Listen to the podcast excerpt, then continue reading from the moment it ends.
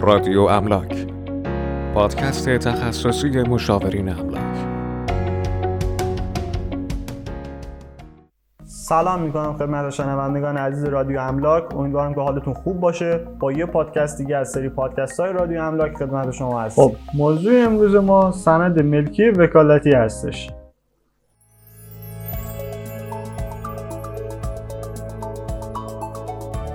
سند وکالتی به سندی گفته میشه که به اسم شخص دیگه‌ای به عنوان وکیل فروشنده اصلی تنظیم شده باشه. گاهن ممکنه که به هر دلیلی مثل بیماری، فوت یا غیره یک یا چند نفر از سمت یک نفر وکالت داشته باشن. در این صورت باید وکالت اونها به صورت رسمی و محضری ثبت شده باشه تا از اعتبار لازم برای دیگران برخوردار باشه. اگر شخص یا اشخاصی با جعل سند دست به معاملات غیرقانونی بزنن، با پیگیری مسائل حقوقی میشه از اونها شکایت کرد.